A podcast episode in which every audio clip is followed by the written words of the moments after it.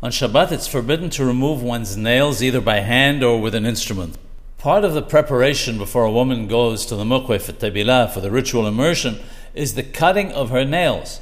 If she is to do the immersion on a Friday night, which is Shabbat, but realizes after Shabbat has entered that she forgot to cut her nails, what are her options? The Mishnah Berurah mentions the opinion that she may have a non Jew cut her nails by hand, and if that's not possible, the non Jew may cut them with an instrument. He mentions further that if immersion must be done then and there is no non Jew available, then picking the dirt from under the nails might be an option if she checks thoroughly to ensure that no dirt remains.